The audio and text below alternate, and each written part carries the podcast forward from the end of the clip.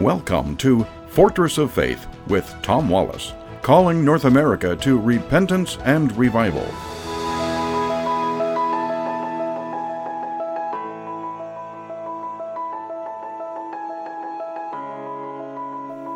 Well, welcome back once again to the corner of truth and courage. You're listening to Fortress of Faith.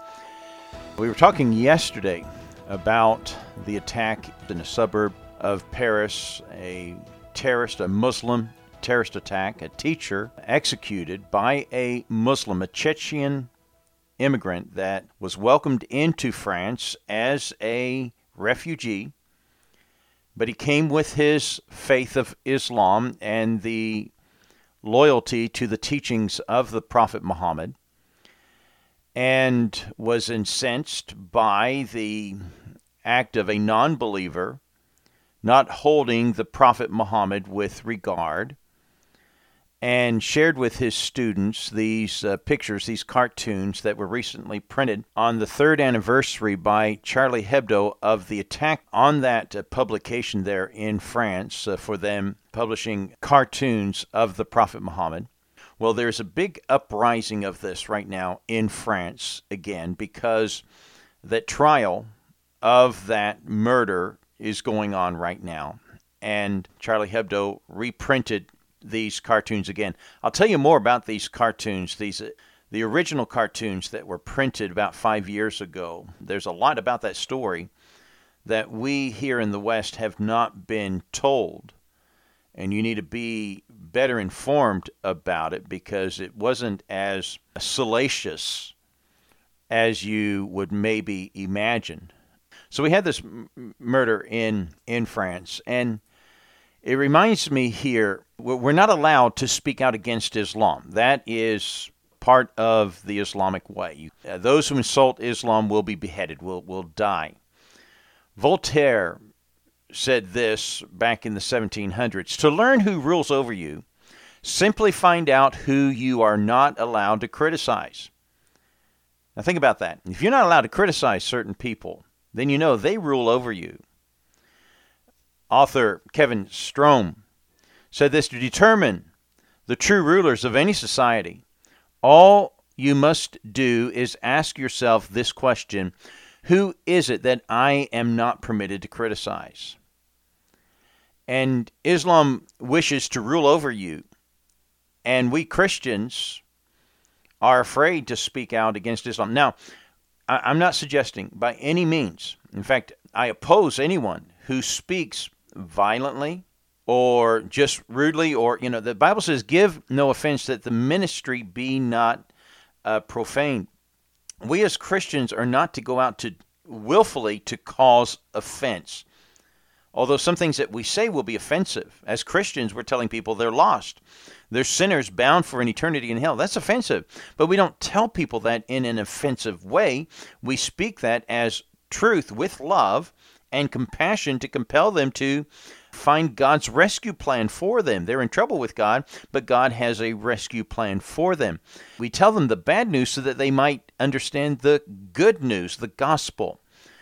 And so we we're not to go out to be offensive, but I'm here to tell you that if we submit and uh, keep our tongue and don't speak out against evil that is coming into our community, then we are giving in to the bully.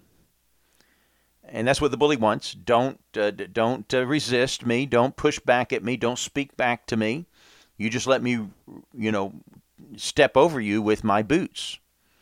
And we must speak out against that. And so we're trying to inform you of the true nature of the teachings of Islam. So let me give you a history lesson. In fact, actually, this date, October the 20th, is an anniversary of an important event that occurred back in the year 732. It was called the Battle of Tours. Now, that's its popular name. The battle was actually fought in a city next to it the Battle of Poitiers. Now, I make a big issue about that because that's where my wife's family is from. My wife is French, and in her background there, her family still lives in Poitiers. I've been to this battlefield on a number of occasions. And this was a turning point in the Islamic aggression during the Umayyad Khalifa, Caliphate. They had expanded their holdings all through North Africa, moved into Spain. This is 100 years after Muhammad's death. He died in 632, and the year is now 732. They expanded all the way from Persia, all the way west into Spain, and marched their armies towards Paris. And they came to Tours and planned to loot, and they were doing a tremendous amount of looting. And this was one of their downfalls of why they were defeated there is because they were carrying so many of the spoils of the war and the conquest that they had been making, and it had laden them down. Their general, Abid Rahmani, made some serious mistakes in this battle. Very skilled uh, military tactician, but he came up against his equal, Charles Martel, Charles the Hammer. And as this war took place there in the year 732, Charles Martel, for Christianity, defeated the Muslim army that we'd never been able to defeat before. And they were pushed back. Now, this was a very significant event in world history. Had Charles Martel failed, who knows what would have happened through the course of Europe and probably the death of Christianity and the many things that you and I know.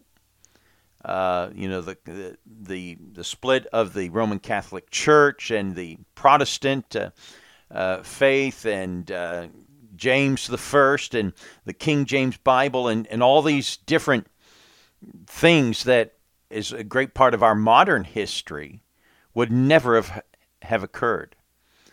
So the Muslims were pushed back on this date in the year 732. There's another occasion that they tried to come into Europe, but before I set the stage for that, there was another event, very significant and the date was May 29, 1453. The Muslim empire had moved from the Umayyad to the Abbasid uh, uh, Khalifa, then a number of minor different uh, caliphs. They had divided from the, you know, the main faith, and then you had the beginning of the Shia uh, Muslims, the Shiites, and they had their caliphs, and the Sunnis had theirs. And that came to an end with the combination of what we call the Ottoman Empire, the Turks. And uh, the Turkish, the Ottomans, took over Islam and ruled not only in their area, but also all of the Arab world. And they started moving their territory to the west and they conquered Constantinople, the famous Christian city. This was the seat of Christianity in the East.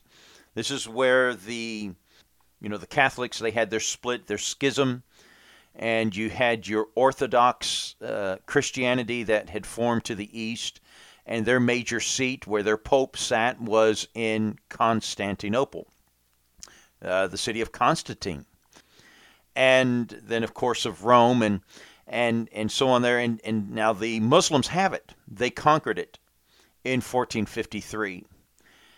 And they continued to push their armies through 200 years of battle with Europe. And then the big battle occurred in Vienna.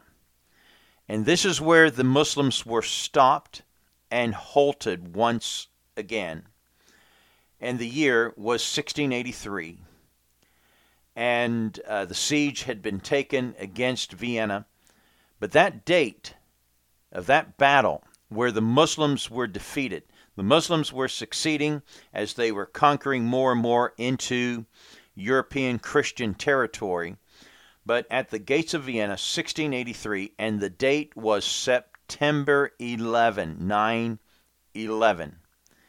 and the Muslims lost that battle and they were pushed back never again to try to take Europe and the West and Christian nations with the sword.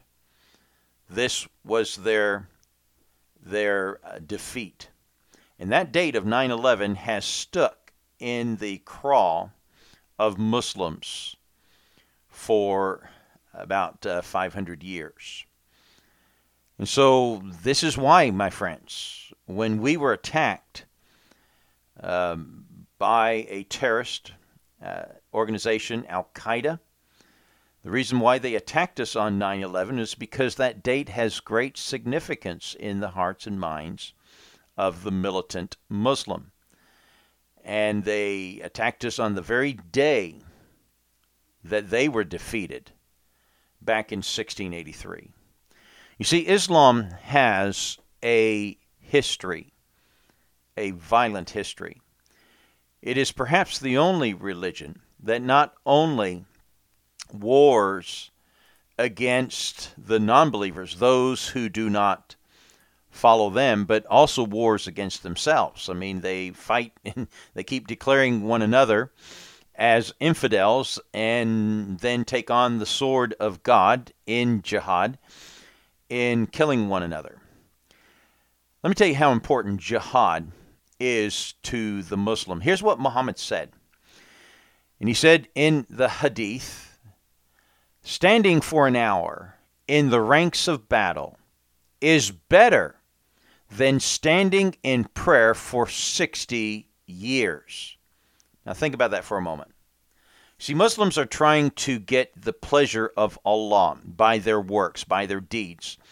In Islam, one is saved by the pleasure of Allah.